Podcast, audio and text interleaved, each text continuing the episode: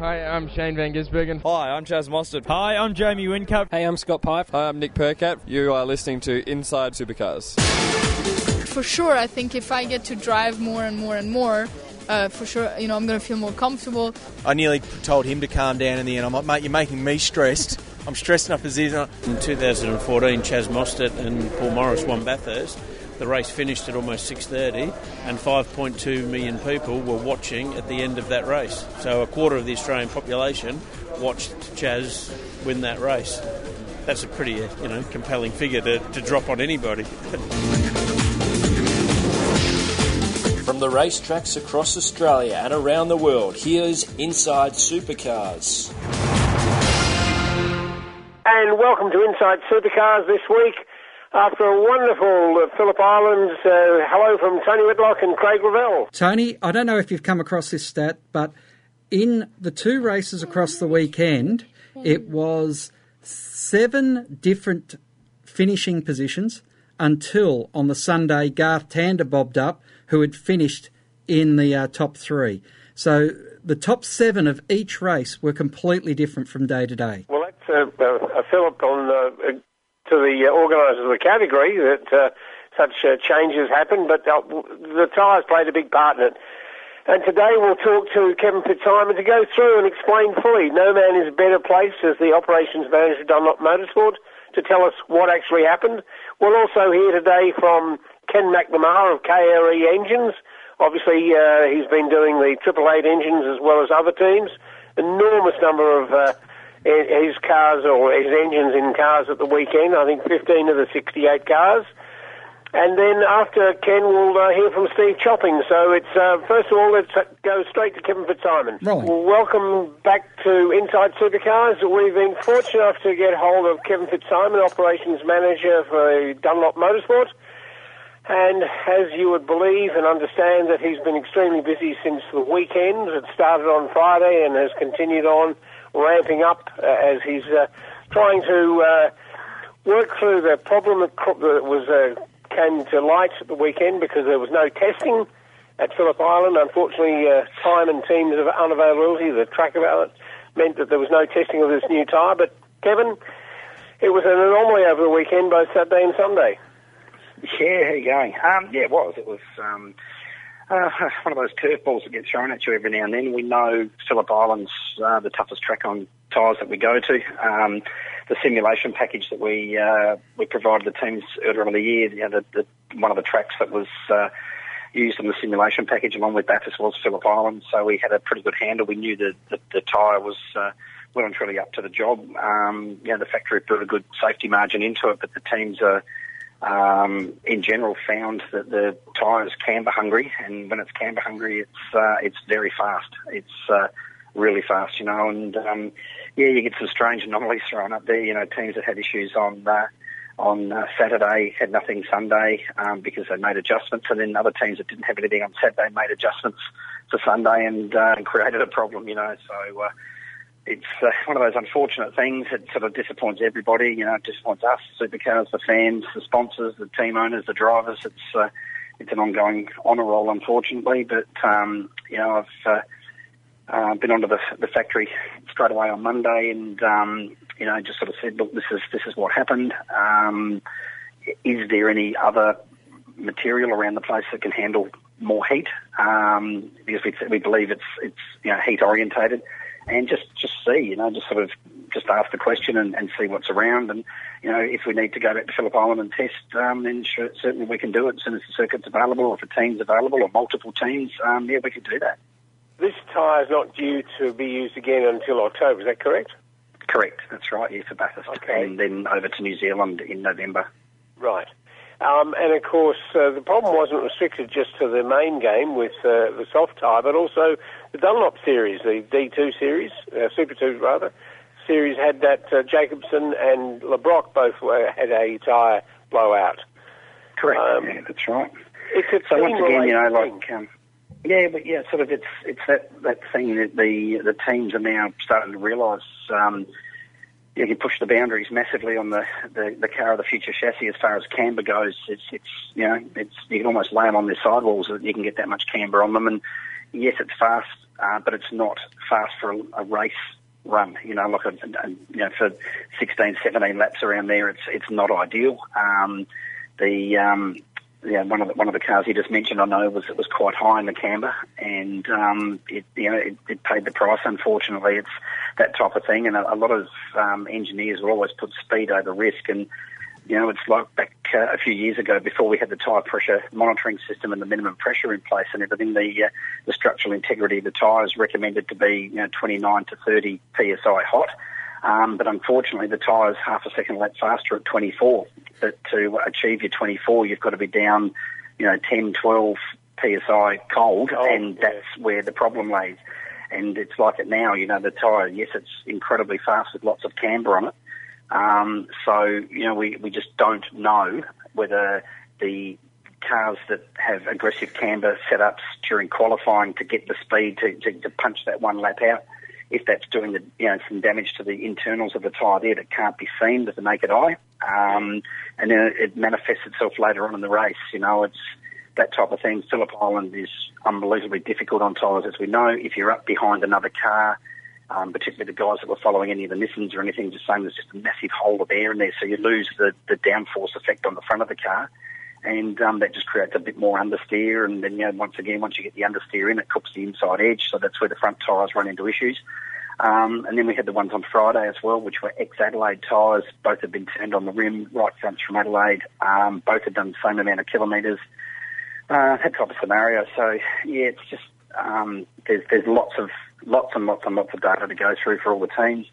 Um, the recommendation was uh, put out on Sunday morning to increase the minimum pressure from seventeen to nineteen P S I, um, and that did upset the apple cart with um, uh, a few teams. The fact that they weren't able to um, to run on it up until the race. Um, you know, we all had the pressures up in qualifying because you're only going out to do the one lap.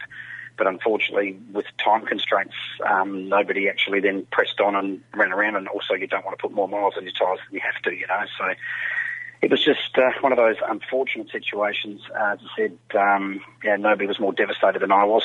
I'm sure about even, you know, the, the guys that were running in good positions, they're sort of thinking that it's just, it's, you know, you put so much work into it and have it all sort of unravel in front of you like that and in front of the worldwide audience is, uh, is certainly not ideal. Kevin, it's the critical minute. thing there is that uh, the Dunlop Super two cars are on the old construction tyre, and although it's the same uh, compound, it was the old construction tyre in the Super twos, the new construction tyre in the in the Virgin Australia's Championship. Now, that would indicate that it had had something to do, more to do with engineering than it did have to tyres. Is that is that an assumption that you can make, or you, I can't make that assumption? Yeah, yeah, it is. I mean, it's not not so much. We're not sitting there. I'm not running out the back of the garage pointing fingers at all the engineers and everything, but it's certainly now they're starting to realise that the, the tyres are fast with lots and lots of camber on them, but absolutely they're not reliable, they're not safe. You know, it's, well, not safe is the wrong word, but, you know, it's it's um, that type of thing. It's it's like if you run down to your, your local super cheap and, and, and buy a three-tonne tow rope and you try pulling a ten-tonne truck and the tow rope breaks, and that, you know, is the tow rope faulty or... or what, you know, it's, it's that sort of scenario. And some other one with the beauty somebody threw up on social media the other day, it's like, you know, going uh, buying an iPhone seven and then ringing Apple and saying you're complaining because it doesn't work on the bottom of your swimming pool. You know, it's, you've, you've sort of, you give the thing a parameter to work in, um, and you can push anything to the excess and have it break. Mm. Um, and yes, we've been criticised about the uh, the lack of testing at Phillip Island. We, you know, we've crit- criticised that, um, the tyres failed in general, they should be able to do the job. I mean, you can put all sorts of exotic materials in the things, but people also need to understand that we've got um, the two compounds of tyres, but the one construction, that have got to do sixteen different circuits. So you've got different temperatures from Darwin to what we have in Winton, um, massively different grip levels to what we have, you know, from, from Perth to the likes of, of, of Winton or Darwin. Again, you know, they've got pretty grippy surfaces now, and, you know, Eastern Creek, or sorry, Sydney Motorsport Park's, you know, pretty worn surface. So it's got to do a lot of different things. You know, the, the massive braking applications that it gets at Tasmania with, you know, while, while the thing's on full lock and they've got the brake pedal pushed through the firewall. Um, to the, the, the nature of Phillip Island with massive lateral loads to the huge vertical loads at Bathurst and everything. So the tyre's far from one hundred percent perfect, because if I build a perfect tyre for Phillip Island, um, it'd be terrible at fifteen other tracks we go to. It's just the fact of the, the matter. It's just the way it is, and it's it's a compromise. It's a, it's got to be a steer tyre and a drive tyre. There's there's massive amounts of things going against what would be the ideal package. And yes, you could certainly build specific circuit specific tyres, no doubt in the world about it. But the, the cost is prohibitive, and then you'd, you'd, the teams would need more tyres because they wouldn't have driven on it earlier in the year, so they have no practice tyres. You've then got the situation of they've, they've got to set their car up around, so they need more track time, they need more tyres to do that. It just drives the cost up. So we're not on a um, cost-saving thing by, by any means and everything, but we've got a product that does the job admirably when it's used within its perimeters, you know, that, that are set. And um, it's, you know, we've, we've knocked off records at every track we've been to this year, so we know the tyre's fast. We knew it was going to be fast.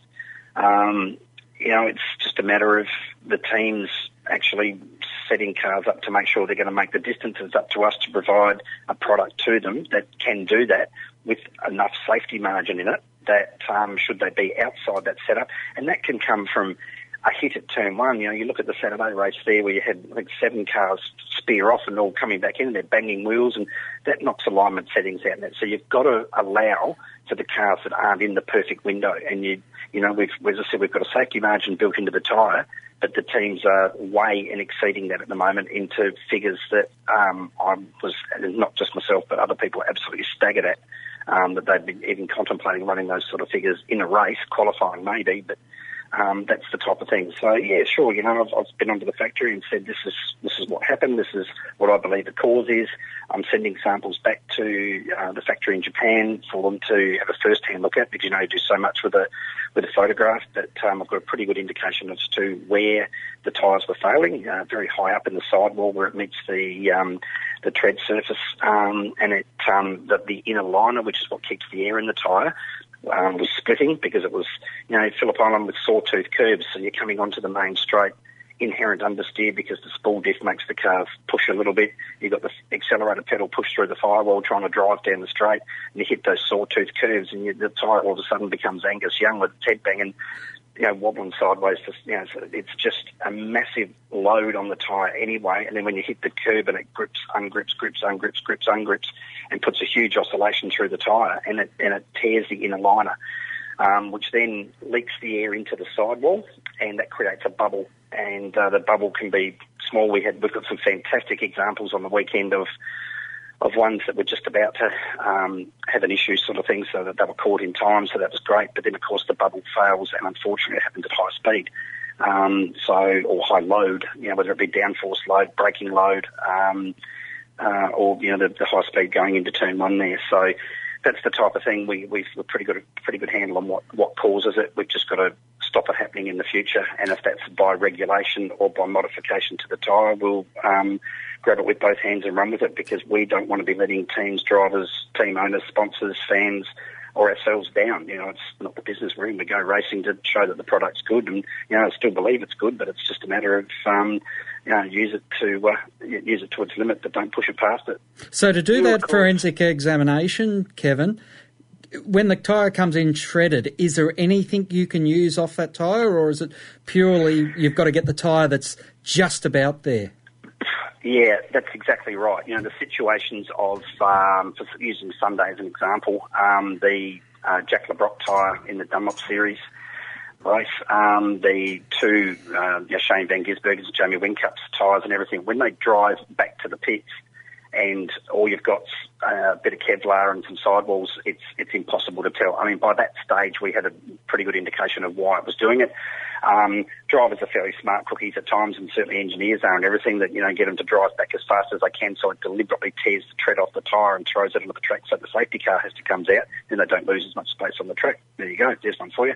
Mm-hmm. Um, you know, they're sort of able to catch up to the to the train again after they've had their pit stops. So, Um, you know, but yeah, it, it is difficult. But we had one uh, in particular um, from Friday that was ex-Clipsal tyre again that was used there in practice, and it was the tiniest little bubble on the on the sidewall, and we found a little tiny um, tear about three millimetres wide on the inside liner, and so we had that one put aside. But then we had one during the race on Saturday that it, um, that uh, one of the teams came in and uh, their scheduled pit stop, and it had a football hanging out the side of it. It was still inflated, had twenty-six point five P S I in it. um, which is still a bit low, but it's um, it may have already leaked some air sort of thing. But it, um, yeah, when we opened it up, uh, we took it off the rim and everything. It had quite a significant tear on the inside, right up in that top corner, and straight away went, yep, bang, that's, there it is, there's the answer, and had that bubble burst, and then all the air's gone. And that's what Fabian said after his tyre deflated um, at the Grand Prix and the one that he had there on the weekend. Um, on Friday, that the old tyre, if it was going to have an issue, you could feel a vibration or you could hear a bit of a flapping or anything else. This tyre doesn't, and it's because of the rapid loss of air through the split in the sidewall. So, um, as I said, I know where it is. Um, we just now need to know a way of getting around fixing it when the tyre's pushed way beyond its limit. So that's what we'll simulate um, on the test uh, rig uh, in the factory. And um, as I said, if there's a modification required, Um, to the to the tyre, we can look at that and then talk to Supercars about doing another test down at Phillip Island. You know, it's that type of thing. We're not frightened of testing the tyre. We just um, want to put the best show on for everyone involved. You, of course, bring to the job uh, when you started at Dunlop um, experience uh, wearing the Bridgestone hat, which was very similar at Bathurst. I think it was late nineties, am I correct?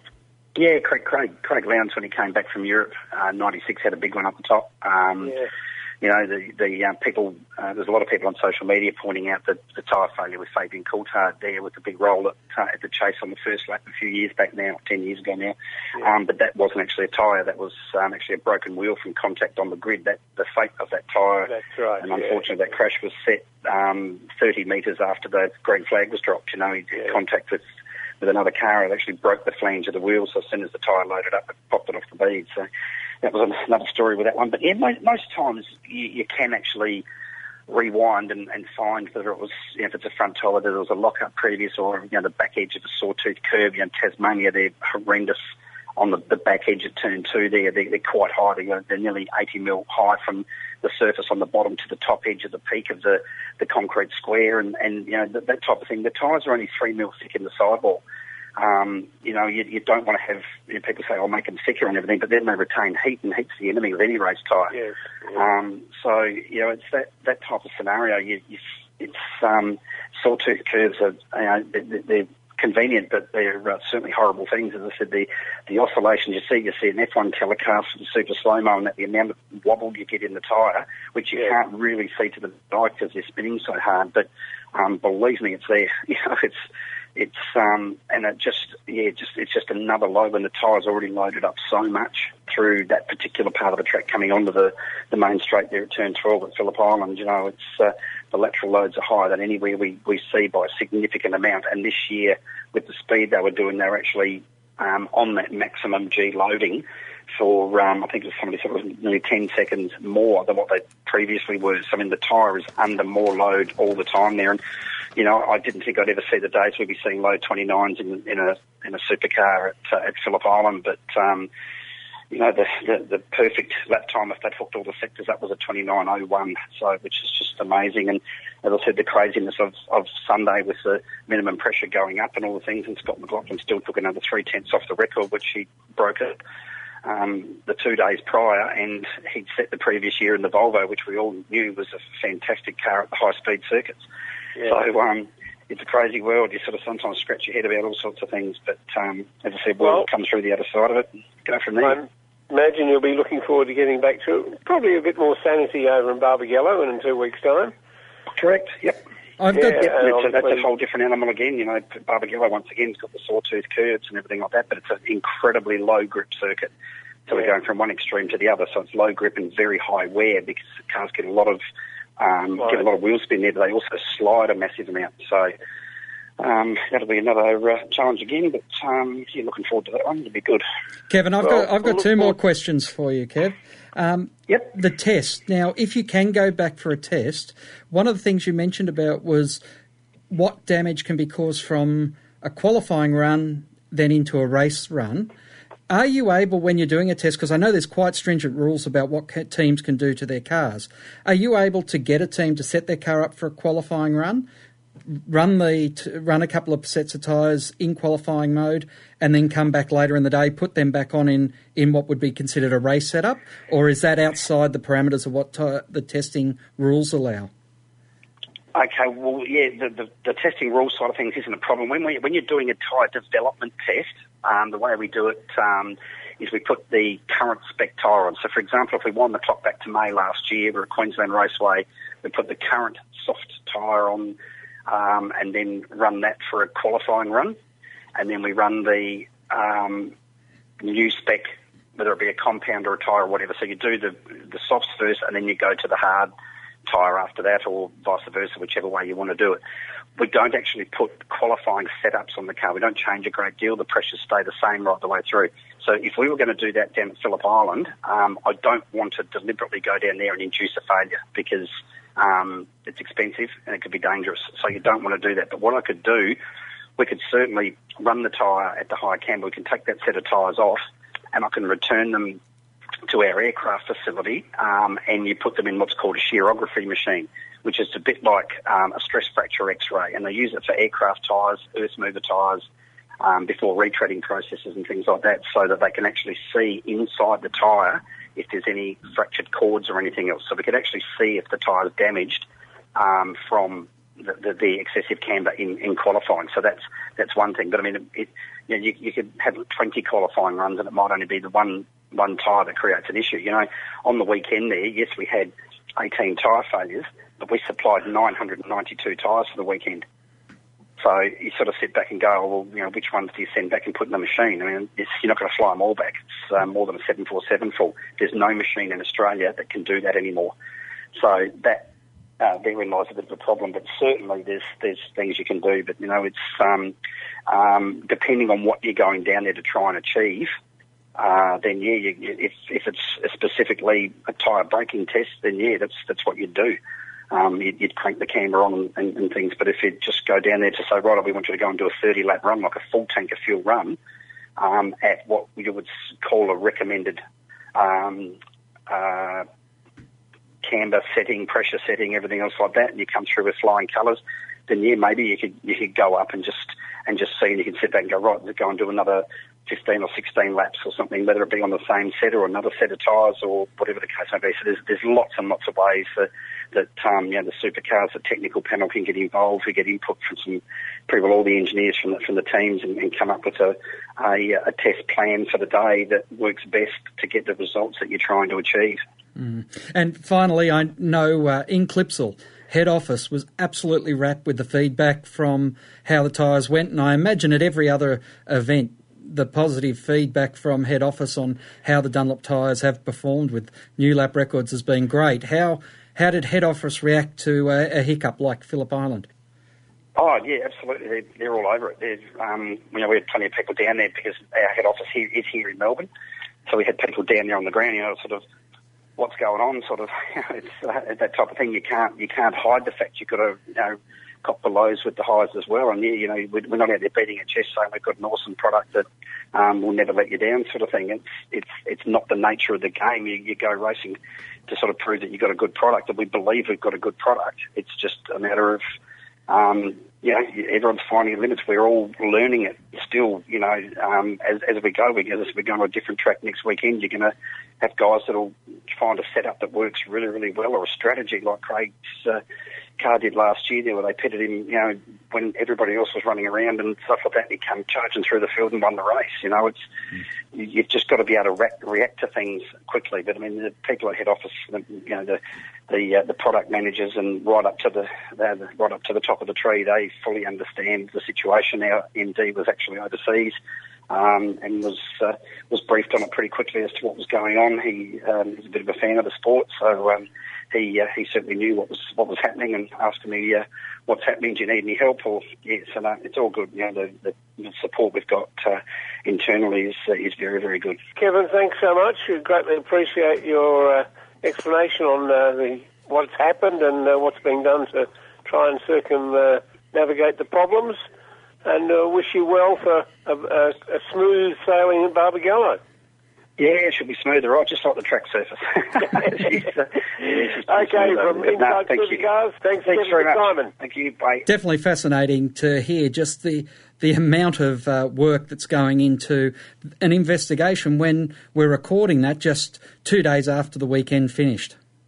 Yes, indeed. Yeah, I'm sure uh, Kevin's Anzac Day was not quite the one he was expecting it to be. Mm, indeed. If he was a Collingwood supporter, then it got him away from the T V. I, a funny story, I once got told to interview Brock because the Collingwood game was going so badly.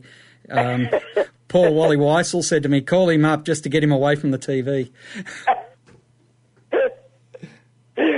Uh, well, you see, I'm an, a, uh, an A B C supporter. What's an A B C supporter? Anyone but Collingwood. Yes, indeed. But we do digress. It was an interesting weekend, to say the least. And uh, for Fabian Coulthard, two race wins in a row. For Chaz Mostert, a first win in two years. That that was fantastic, Tony. Yes, indeed. Um, and, look, it's wonderful to see uh, Reynolds up there as well. That was uh, truly tremendous. Because that little team... They had a dreadful Saturday. You know, the cars qualified well. Dave Reynolds in the top ten, just outside the Dale Wood, and both of their cars D N F'd on Saturday. But then they came back with Dave getting a podium place, which is fantastic for Erebus. Mm. And uh, a real indication of some uh, grit and determination by a lot of team members there who are quite new to the sport, led by some people who are very experienced at it. Mm, indeed. And I do laugh. They keep saying uh, Erebus is punching above their weight. But when you when you speak to Barry Ryan, as we did a few weeks ago, he's not saying we're punching above our weight. He's no. saying we are getting the results we should do from the effort we're putting in. And I, yeah. I think that is the that is the, always the thing. Uh, nothing pisses Brad Jones off more to hear about the yeah. little team from Albury. He goes... And, and- Great racing across all three uh, supercar and V eight categories at the weekend. A fair number of different different winners. Um, Jack Le Brocq was one of uh, several in the uh, development series, the Super twos, that uh, had a car failure. But um, it was great to see that uh, there was so much good racing down there.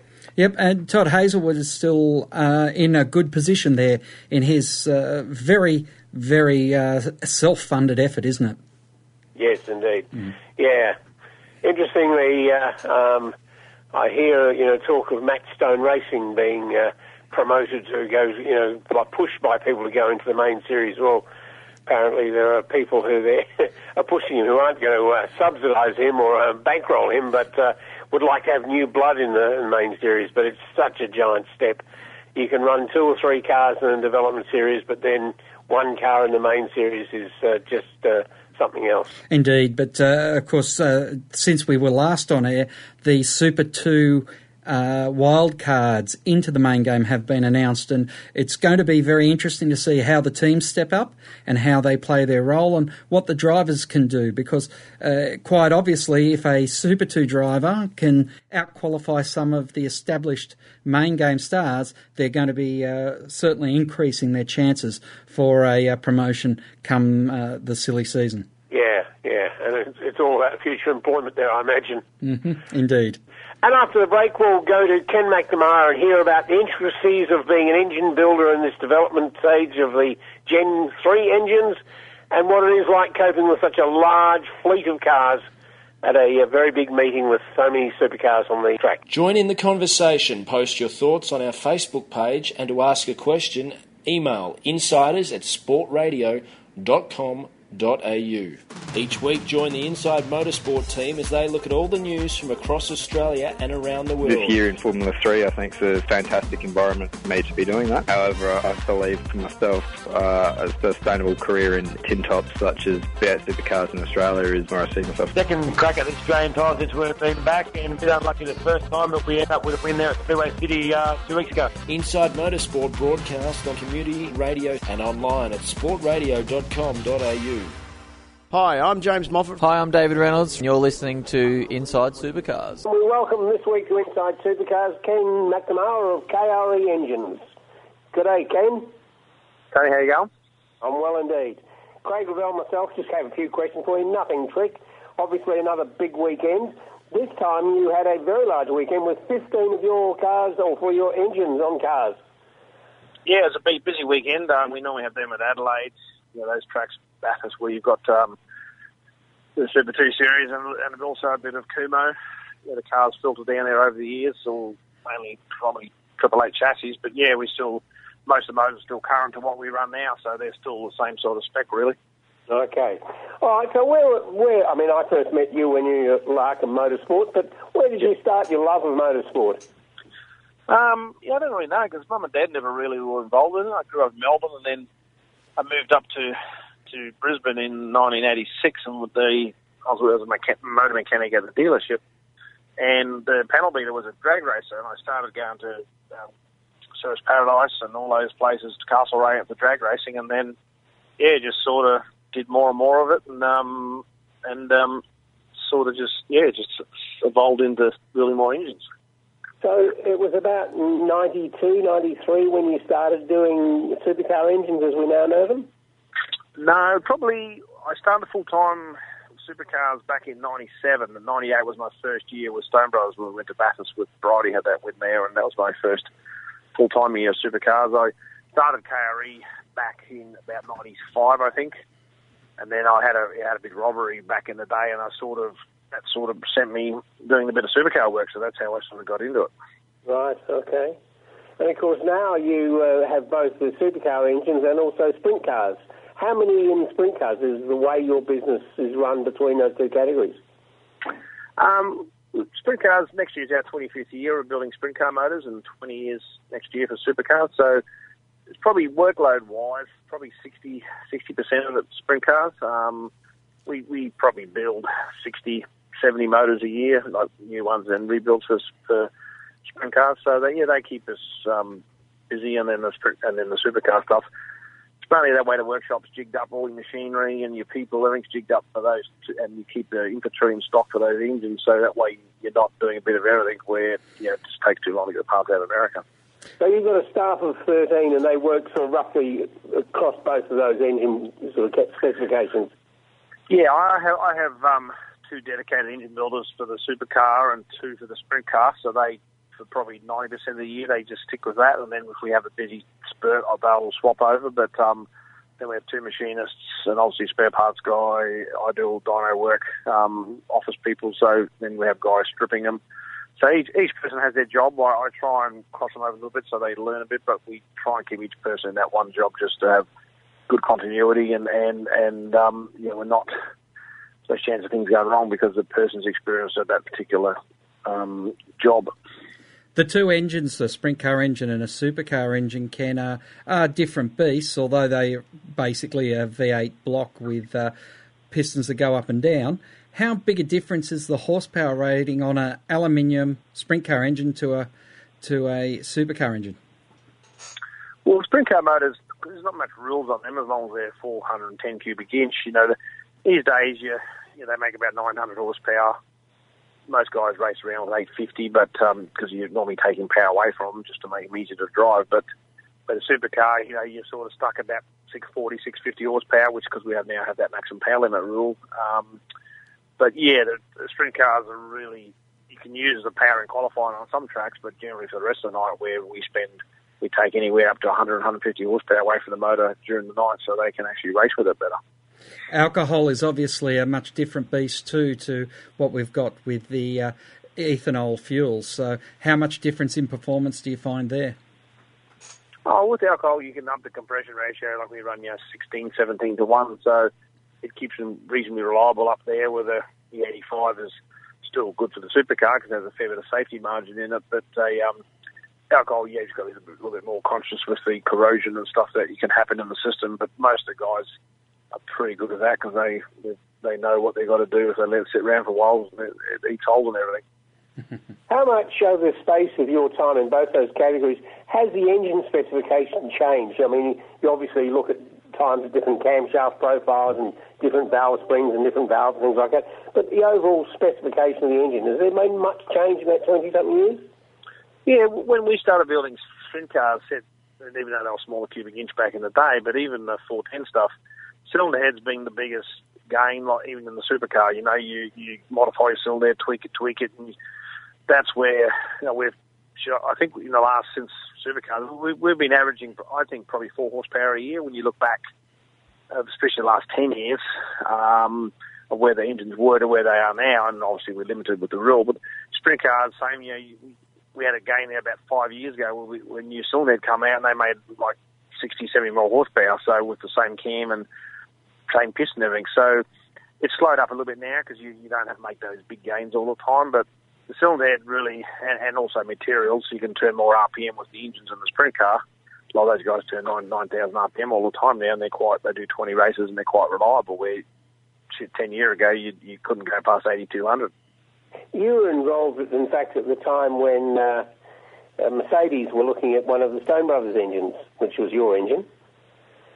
Yes, back in, I think that, that was, yeah, when we sort of, you know, um, back in the T eight thing, when we sort of started to do our, our own deal. But, yeah, they, I think they got a bit of a shock when they saw it and went, oh, you know, the pushrod engine is, is a, you know, and when you look at all the teams collectively over the years, you know, we're Stone Brothers, you know, Triple Eight, you know, H R T, everyone has done a good job with the motor. If you put all that information together, there's a lot of money being, you work on horsepower per cubic inch. You know, the, the supercar motor is, is right up there with all your pro stock and NASCAR engines, because it's it's quite well for a three hundred five cubic inch motor. Yeah, yeah, yeah. And you're involved in the development of the next General Motors uh, engine, the V six twin turbo? Yep. What stage are you at with that? Well, we just, we were over at G M there a couple of weeks ago, just going through some stuff with them. So we're, you know, their, the plan was to run a, a revised version of their Cadillac engine, um, which they run over there already now. But, um, yeah, they're still, you know, a little bit behind, just working out how that spec's going to work out. So we've sort of got a bit of work to do over the next couple of months on how all that's going to unfold. But um, it's sort of going back to a, like it was back in the early days, if you're holding through our weight, back to a factory engine with, you know, an aftermarket crank and con rods and stuff, and trying to bring the engine back to more, more what the cars are running, you know, as a road car engine, like it was back in the old Group A days. Right, okay. Are, are you encouraged still... by what you see? Oh, yeah. I, I, I, yeah. Me personally, I like the eights. That's sort of what we predominantly do in our business. So, um, but, yeah, this is all commercial thing with the motor companies wanting to run, um, you know, more relative to the road car thing, and you can see it obviously happening in other classes around the world. So it's, you know, as much as NASCAR, we were like the V eight and they sound good and everything, you know, the turbo's a lot quieter and a lot of different, but then the younger generation, that's all they're growing up with. They don't have an old Falcon with a three fifty-one in it and, you know, everything's turbo, small engine. So as much for us older people, we, we like to keep what we got, but I think, you know, you've got to move on with the times. Yeah. And are you contracted by two Triple Eight for that engine, or is that direct with Holden, or...? At, at the moment, we're just working with, with Triple Eight. I mean, because they, they've taken over the, the whole thing with Holden. So it's more G M, like I said, is once they work out all their commercial side of how they want to um, do the engine program, well, then we'll know we, if they build them there, we, we they build the first spec and we build the rest here. You know, it's a matter of what teams want to swap over. So they've, they've got a lot of stuff to sort of iron out before they can... Um, Um, yeah, make it all, but that's, yeah, that's the way they're holding on ahead, so we're, we're still pushing on hard with it. And, and they obviously, uh, Triple Eight are obviously also building the body and the chassis for this new yep. car. Um, have you actually seen some mock-up of that? I'm not asking you to disclose anything. No, but... no, no, I actually haven't seen. I mean, I, I don't, I don't go over there too often. You know, we're busy flipping motors back and forth, back with T eight, but no, I think they're still waiting, because obviously all that stuff comes out of Germany now, so I think they're just waiting on parts and stuff to try and, um, because, you know, I suppose a lot of the engines are going to be affected around the aero of the car. So obviously you've got intercoolers and all that stuff now, which supercars never had before. So Craig from Supercars, you know, they're, they're, they're, they're got to try and get an engine running in, in the car so they can understand what's happening with it all. So there'll be a lot of work. I think, I think we all underestimate how it's going to be, but a, um, you know, the turbo's going to drain a lot more heat. So you're going to have a lot more issues with radiators and things like that. So it's going to be a fairly steep learning curve. It's just a matter of getting a, a car out there running and trying to understand, you know, from paper to the racetrack, if, if it's all going to, you know, correlate. From what you're seeing, Ken, is there going to be a significant change in the price for you to be able to supply an engine? Hard to say. I don't think so. Um, they were trying to, to to head down that way, but, you know, if you still if you've got an engine that makes six hundred fifty horsepower, you know, you still need good components. You know, the to make it cheaper, really, you've got to do stuff that, yeah, unless, it'll, unless you can make it last longer. So instead of doing it, like we, we do up to three, three and a half, four thousand kilometres now. Like Triple Eight motors have been in since the test day, and they'll do Perth and come out. So that's really a third of the season. So you're only doing three rebuilds a year now. But if you can make it last a bit longer, um, well, yes, that, that's that's where the cost saving will come from. But the initial price of the engine, you're still going to have good crank, good block, all that sort of stuff. Even though some of this stuff's road car, I still, um, you know, you still got turbos now. You got intercoolers. It's still, you can't put a five hundred dollars intercooler on. It's still going to be expensive because the level of the supercars is is is quite high quality. You know, it's really hard to to put cheaper components in the car because nine times out of ten, something's going to fail. You would have just missed the uh, Sierra Turbo days.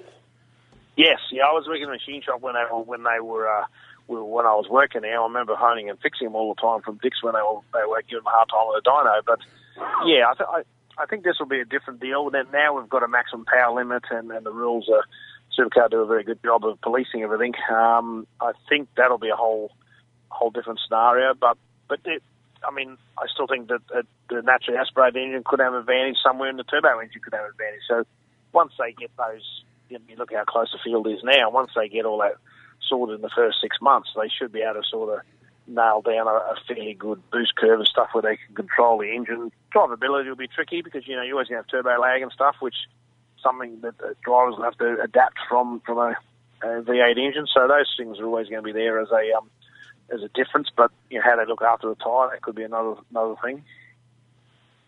Well, that's a very interesting insight into the world of engine builders. From from Phillip Island, um, have you got uh, you know a massive workload, or is it just the normal sort of load from? Uh... No, no, we we'll be pretty good. Um, um, we'll get technos apart. Um, they'll just have to take one, another one as a spare of T eights, and then um.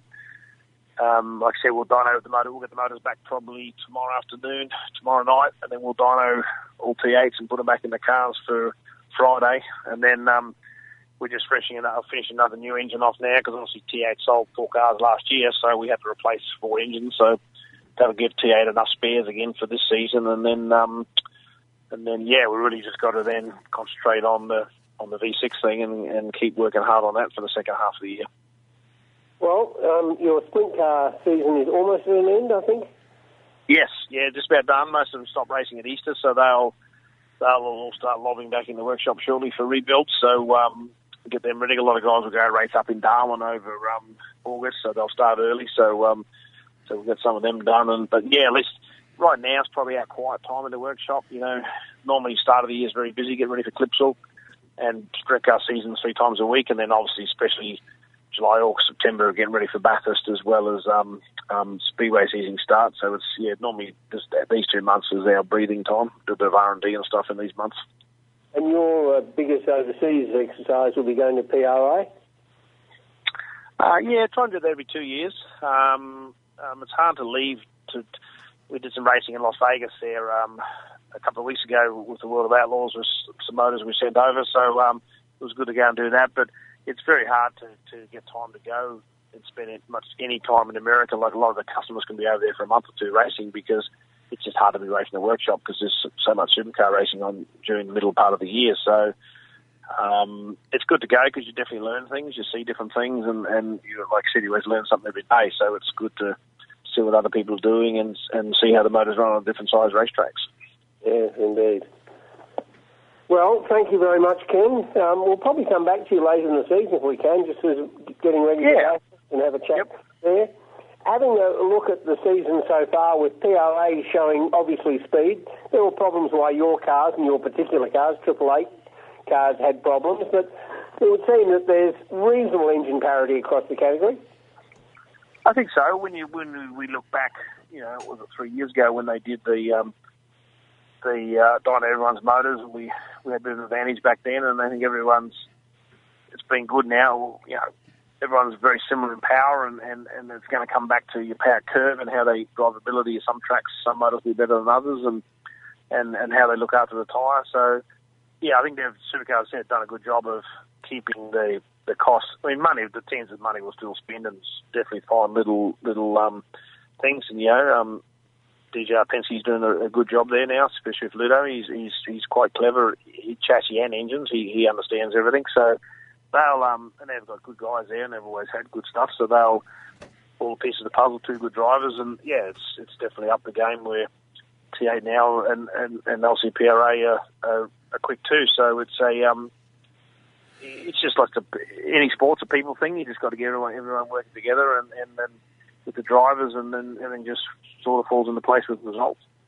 Well, thank you again, Ken, of K R E Engines. Look forward to uh, chatting again and seeing your results, watching them through the year. Yeah, no, thanks, Tony, no problem. Now, uh, after this break, we'll be talking with Steve Chopping, not so much about uh, Phillip Island, because he wasn't there in his steward's role, but in fact about Phillip Island, the developments there, the things that happened on the Saturday, and also about his larger role in Formula One, where he's been a Formula One steward for some years, both in Melbourne and Malaysia. This time I think he's back from Bahrain. So after the break, we'll come back with Steve Chopping. The views expressed on Inside Supercars, including the panellists and guests, do not reflect the views of the network, Thunder Media or Sport Radio.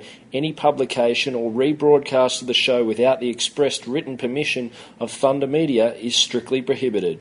Each week, join the Inside Motorsport team as they look at all the news from across Australia and around the world.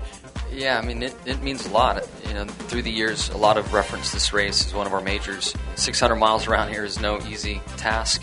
Uh, we were able to beat the two eleven to the boys and, uh, and meet Anthony Bigley in the final, which uh, we were able to do and, um, take the win off him.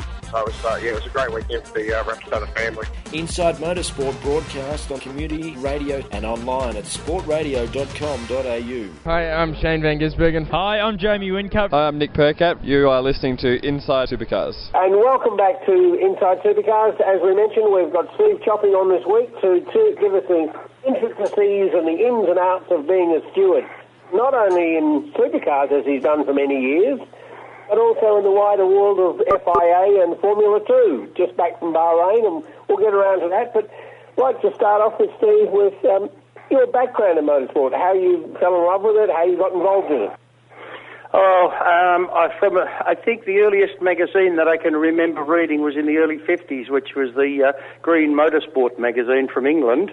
Yep. Um, my old man was involved um, as a competitor in reliability trials for many years in the uh, late fifties, early sixties. He was also one of the uh, people who was quite active in building Baskerville. And, and please? I'm sorry, I missed that. His first name? Brian. In fact, um, got a CAMS uh, uh, service star um, a long time before I did. He was involved as a competitor, then as an official, and as a steward until um, he died in nineteen ninety-three. Um, and uh, I'd been the um, I'd had an interest right from the start. But in fact, when I was in uh, first year high school, my science teacher had a blue Renault Gordini, the same as my mother. Oh. His his brother Tony Cameron uh, raced it. I was intrigued to see what sort of times that did around Baskerville, so I became a timekeeper when, when I was twelve. Soon after that was the chief timekeeper, then I was the assistant clerk of the course, then I was the uh, clerk of the course and the president of the Hobart Sporting Car Club for some time. We were promoters of uh, some pretty substantial events in the seventies, including the uh, Tasmanian ten thousand sports sedan race. Yeah. We... Um, had uh, the innovations of Grid Girls and the Top Ten Shootout and a number of other things that um, probably people have forgotten uh, that uh, the first time they ever took place in Australia was at Baskerville. Well, and um, more people never knew about it rather than have forgotten about it. All right, yes. Well, sometimes I wonder whether I've forgotten more than I know at stages too, Tony, but um, I've been involved as both as a... Um, Uh, an administrator at the club level, a race official. Um, I'd done uh, reporting for Racing Car News as a photojournalist and also some other radio station stuff and uh, newspapers in Tasmania. Went on. I thought those silly old bastards in CAMS were um, not doing the best for the sport, and I decided that I wanted to uh, try and make a difference, and so I became involved on the CAMS side from uh, the mid to late seventies, and it's gone on from there. Now I'm probably older than those silly old bastards and uh, probably the people, the sort of person that uh, people are tilting at at this stage. But no, at least I, my I conscience don't... is clear, and I think that what I've done has been in the interest of the sport because, you know, um, start and finish, I'm an enthusiast, and I do it for the uh, for the mo- for road motorsport, motor racing, the people, the cars, the technology, and everything else that's involved. I first knew of your name actually as that uh, photojournalist, and uh, remember seeing your byline on photos in Racing Car News. Because uh, you might remember, Steve, I'm of that same. You know, my first race meeting was Silverstone in nineteen fifty-six, and I was five years old. I was just a bit niggly because my old man went to the Albert Park um, Australian Grand Prix in nineteen fifty-six and didn't consider that I was old enough to go. So um, now, my, disappoint, my have... disappointments in motorsport started a long time ago.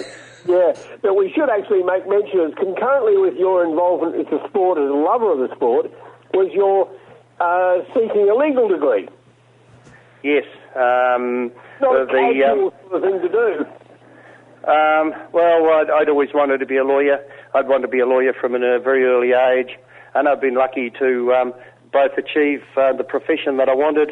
I've never had a job interview in my life, and uh, I was also able to do, I think, pretty well everything and some amazing things in motorsport that um, really, when it all boils down to it, I've really been living the dream uh, from when I was about twelve years old.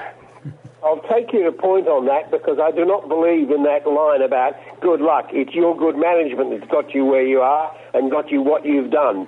All right? So do not for one second believe, fall into the trap of saying, oh, yes, it was just my good luck. No, no. You know, great believer in people make their luck. And, sir, I believe full-heartedly that you got to where you are and doing the things you're doing because of your good management. Well, thank you very much for that. I'm flattered, Tony, but um, sometimes it's a bit hard to see a poor, simple country boy from Baskerville um, getting on to do those things that I've done. But uh, uh, at the five hundredth Grand Prix, Peter Waugh, who was then the team manager of Team Lotus, and I sat down, and uh, the only other people at our table were Fangio and his interpreter, and uh, that was the ultimate for me. At a later stage as a lawyer, and by connection with Targa, I was able to act for Sterling Moss, who's another absolute gentleman. And uh, so I've met some amazing people and been able to do some pretty amazing things. So uh, uh, they say to you, they say you get out of something what you put into it. And uh, uh, I don't think that motorsport's in its debt in any way to me at all, because I've got some absolutely amazing times out of it. And uh, what I, I still do it for enjoyment. You do raise a important point, though, Stephen, when we look at motor racing around the country. We are having trouble filling every single position and even replacing the older stewards and older officials. And I guess that is one of the, the critical things that uh, CAMS and, and, and other organisations need to really promote what it is to be an official and, and how it can open up so many opportunities for a person who wants to be in motorsport but can't be a driver or an engineer.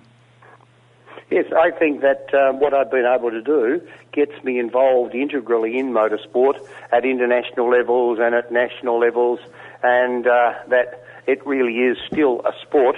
Uh, people for years have said to me, what's it like being a steward of V eight Supercars? And I said, well, from the uh, from the inside, I think V eight Supercars is a bit like, uh, it's not motorsport.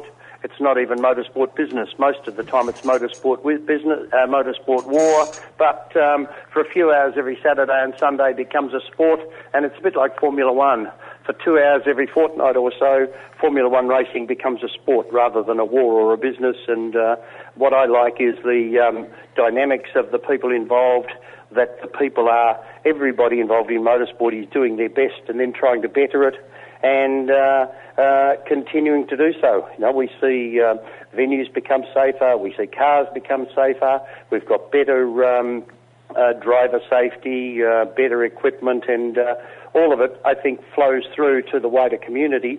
Uh, and so it's got benefits, but it's overall there for our enjoyment and as a sport.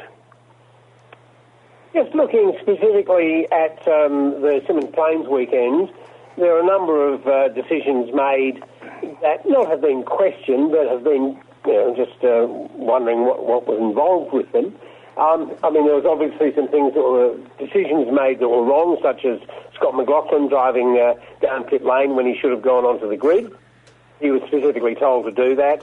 Um, and then there was an incident at the weekend. I mean, both of them unfortunately involved Team Penske, but uh, where Fabian Coulthard drove through a red light. Um, you know, they're, they're fairly cut and dried sort of things where people have quite openly broken a rule. Yes, um, but there are times that the rules don't specifically cover the circumstances, and in those cases, the stewards are vested with a fairly wide discretion to make decisions which um, are in the interest of the sport.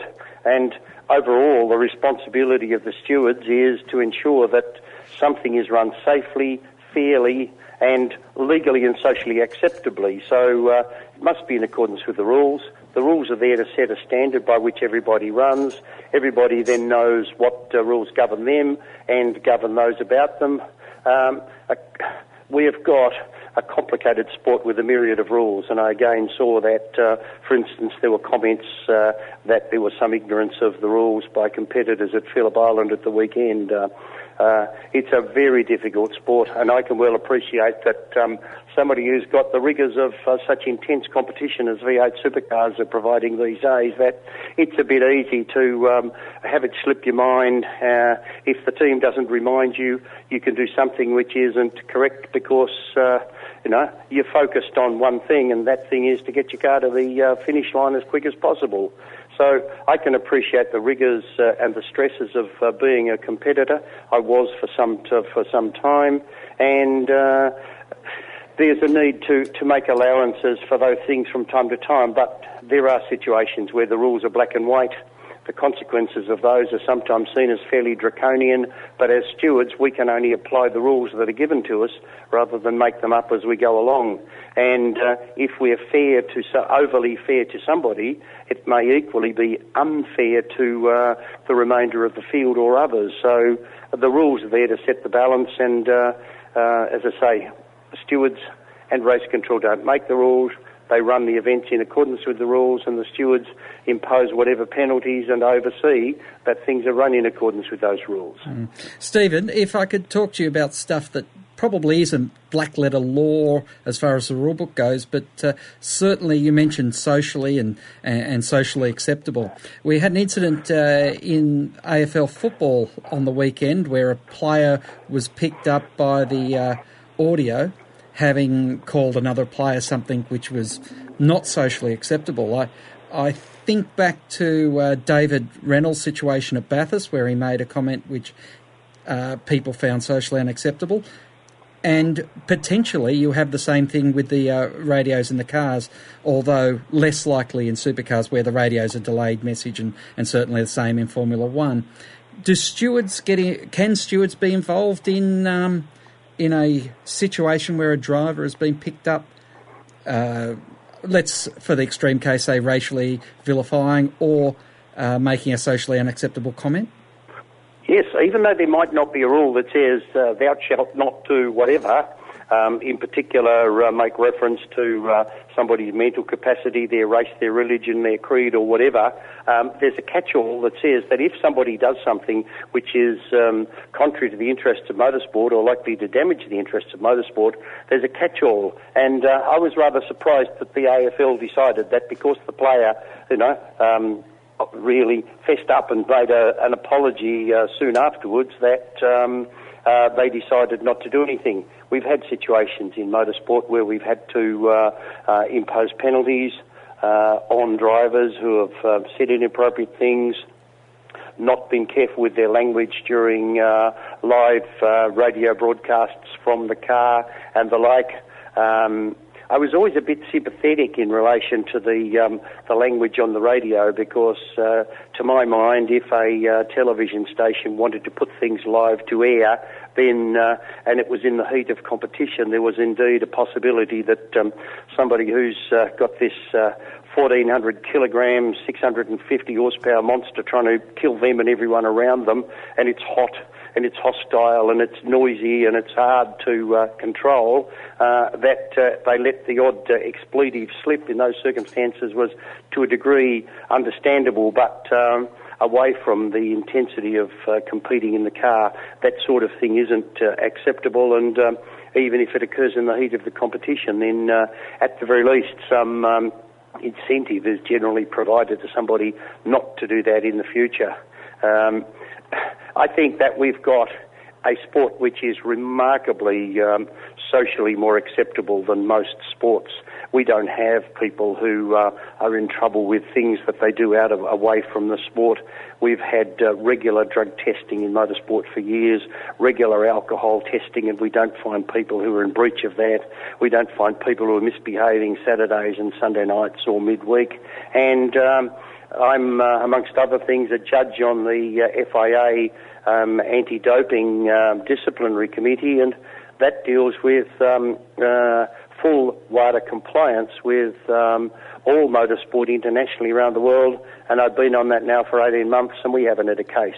So it just goes to show that uh, we've got a well-behaved group of people who are competitors, as well, well, officials and uh, um, the uh, teams as well, so that uh, we don't have that sort of trouble that comes up very often. And uh, I think it's to the credit of everybody involved that people are be prepared to behave much better.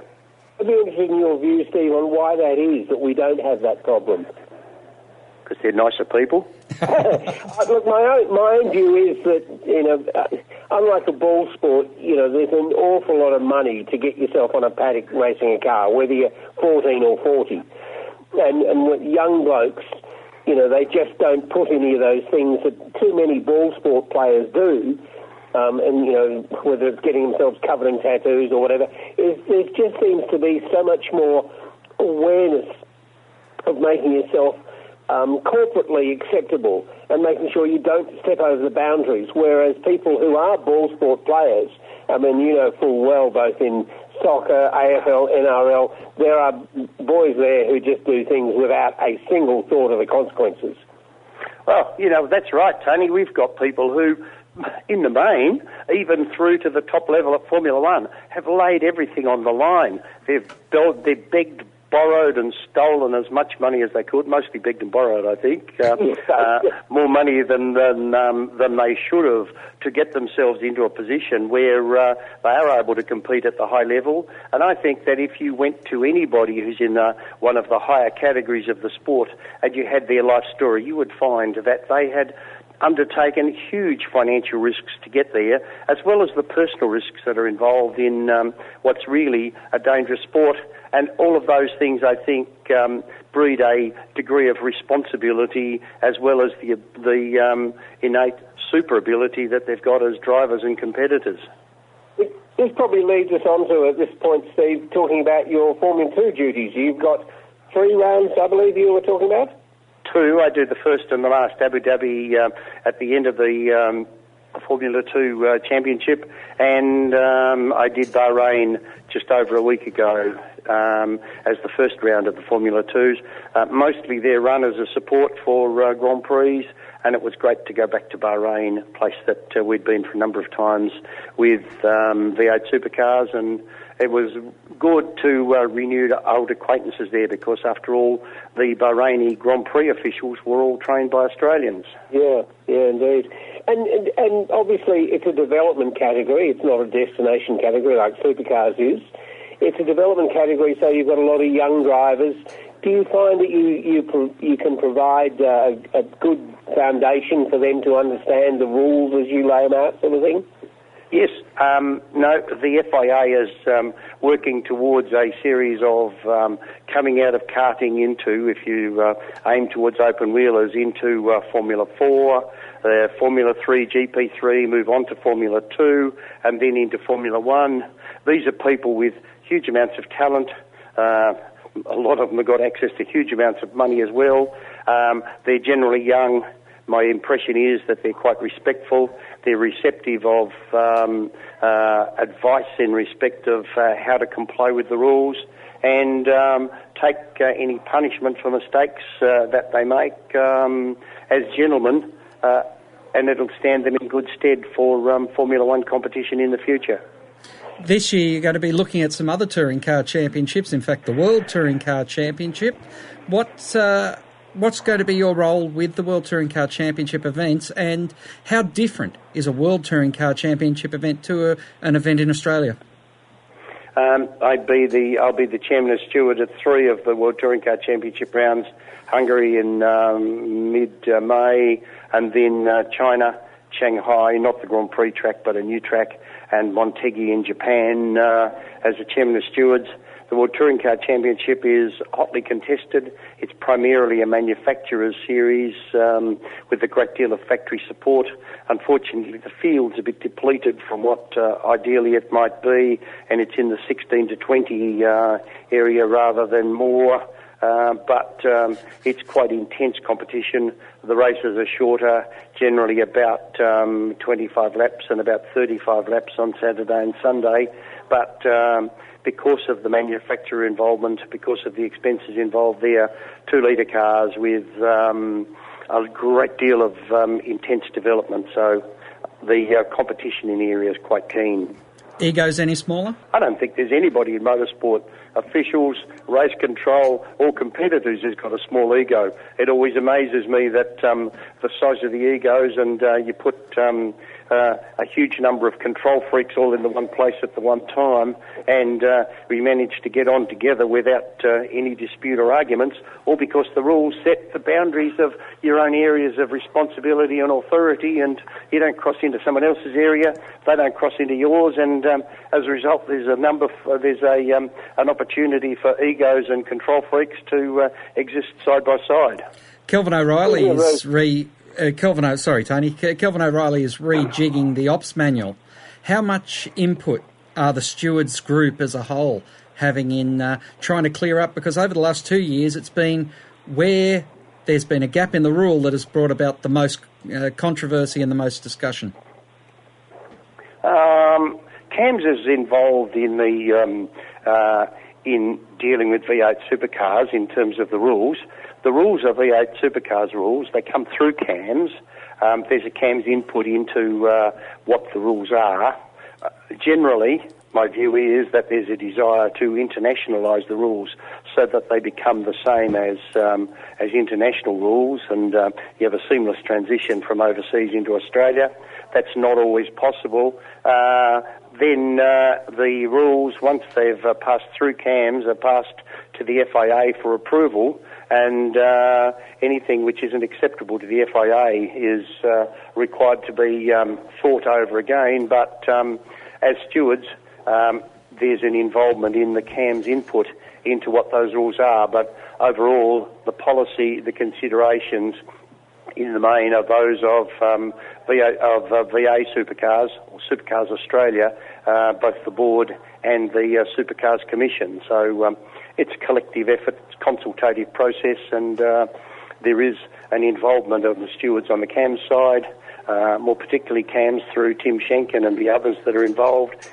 But um, uh, really, when push comes to shove, ultimately it's the uh, it's the way that um, Supercars Australia wants the competition run. And all that the stewards do is in, enforce the rules that, that are provided. And, and Steve, where next for you with uh, Supercars? Darwin. Darwin. In, in June. It's a nice place to be, to go from uh, Hobart to Darwin in June. Before that, I go to Um, Hungara Ring, Hungary for uh, World Touring Cars, and uh, got a uh, Shannon Series at Phillip Island at the end of May. So got a couple of things before um, I see the, the uh, Supercars people again. I've got some lovely events because I do the Sandown Enduro and I do the Bathurst Enduro. So um, both of those are, to my mind, real races. The sprint races have got an artificial factor about them. When you get to uh, Sandown and Bathurst, um, it's uh, gloves off, and uh, the intensity of the competition steps up a notch. Is there also something in having so many drivers, you know, two-car event, two-driver event? Is that more appealing uh, to you? It opens another area for tactics and consideration so that uh, everything's done on the basis of uh, uh, how to get a team of people to uh, get uh, this throbbing monster from start to finish as quick as possible. So uh, there are the two drivers, there are the team managers, there are the pit crew, um, the engineers and everyone involved, and it really does accentuate that it's a collective effort. Um, we were talking before with uh, Ken McNamara about engines and the development of them, and I've only been involved in the uh, supercars since ninety-four. Um, But one of the things I've seen through that time is where we used to see finger problems on cars, you know, cars breaking down because hose clamps would come undone and all those myriad of simple finger problems that uh, would happen, because one of the reasons was because, of course, mechanics were tired. They were working too long hours, not enough people, and things like that. Now there seems to me every gamut of the series is far better run. from it being the uh, team manager who says to the guys, dinner time, off you go, sort of thing. Do you see that same development of the way in which not just the cars and the speed, but also the way in which they're run and managed? Ah, uh, to see um, a Bathurst race run with the whole race run in the two oh nines, two tens, no, which was a, an extremely good qualifying time of a, little, a few years ago. Um, if you're not doing tens, uh, nines, tens, elevens all day, you're not in there. Uh, yeah. World Endurance Championship, uh, they're now doing basically times which are uh, very close to qualifying times um, for twenty-four, twelve hours, whatever the duration of the race. Um, and uh, Formula One has got a curfew arrangement so that uh, there must be eight hours uh, rest from uh, uh, working on the cars, which is rigidly enforced and can only be broken two times a year by a team with a joker day. Um, yes, the whole thing has come back to a level of uh, trying to uh, get away from the all-nighters and things like that.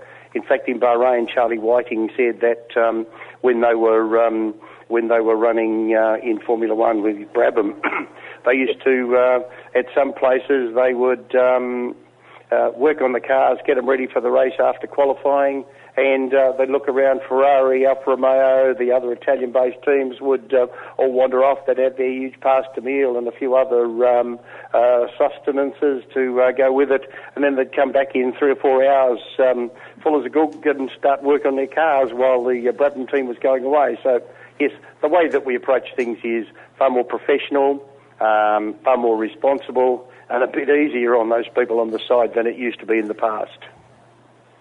Well, thank you very much, Steve, for your time. It's been terrific to talk to you, and we'll certainly catch up with you at uh, Sandown and or Bathurst.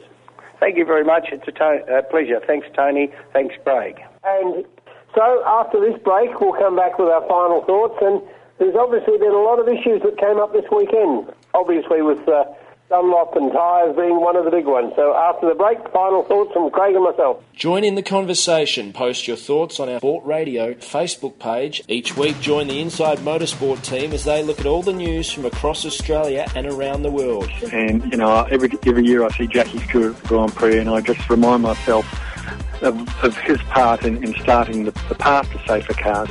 Dissecting the sport with interviews, news and opinion. Jack Brabham certainly left his mark not only on Australian motorsport but motorsport all around the world. Inside Motorsport broadcast on community radio and online at sport radio dot com dot a u. Hi, I'm Rick Kelly. Hi, I'm Lee Holdsworth and you're listening to Inside Supercars. Welcome back to Inside Supercars. Craig Revell, Tony Whitlock. Just now looking at our final thoughts, and obviously a very big weekend for not, lots of issues, not just the uh, the uh, decisions about who got penalties and who didn't, but also the very controversial issue of the tyres. Well, my final thought, Tony, is that uh, drivers are told they need to read the rule book, they need to understand the rules. Across the course of this weekend, we saw multiple times when drivers clearly didn't know the rule or understand the rule. And I think now, between now and Perth, Tony, we're going to see a uh, a huge, huge uh, bunch of people, or drivers, I should say, and reading to comprehend. Indeed. But the interesting thing is, it's not only the drivers who need to be reading up on the rules, I believe, and there are two teams in particular. Um, one of them, the, the leading team in the series at the moment, uh, D J R Team Penske, there have been a number of fatal mistakes they've made. You know, this one where uh, Fabian wasn't told to wait for the red light. And and I earnestly believe that it is incumbent on the engineers and team managers. They're the ones who are sitting there with a rule book in front of them, not a steering wheel. They're the ones who aren't and shouldn't be pumped up. And they should be maintaining a cool d- demeanour about them. And there was that one, there was the one at uh, uh, Simmons Plains when uh, incorrectly Scotty, who was following him, his instincts, he drove down pit lane. Gosh, it's a red flag. Gosh, you know, let's go in pit lane. Well, Ludo called him in, so, you know, that yeah, well, uh, perhaps I, raises I, your point. But, I, you know, I think on the Fabian Coulthard one, I'll agree to disagree with you there, because if you're driving up the road and you see a red light, you sh- it shouldn't be incumbent on someone to tell you it's a red light. You should pull up. Well, I mean, you know, drivers are reminded constantly about pit lane speeds and things like that.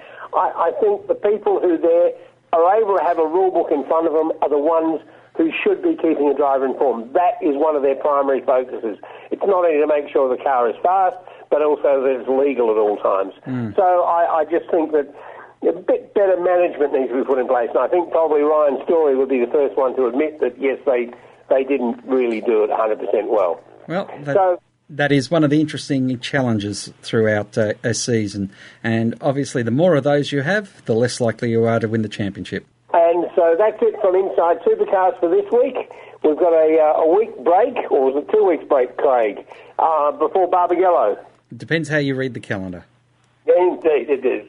Indeed it is, but I'm sure there'll be plenty happening between now and the next time we meet up on the radio wave. So good night from me. And good night from him. Good night. Inside Supercars is produced by Thunder Media. Tune in next week for more at sport radio dot com dot a u or lock in the podcast on your iTunes or mobile device. Search Inside Supercars.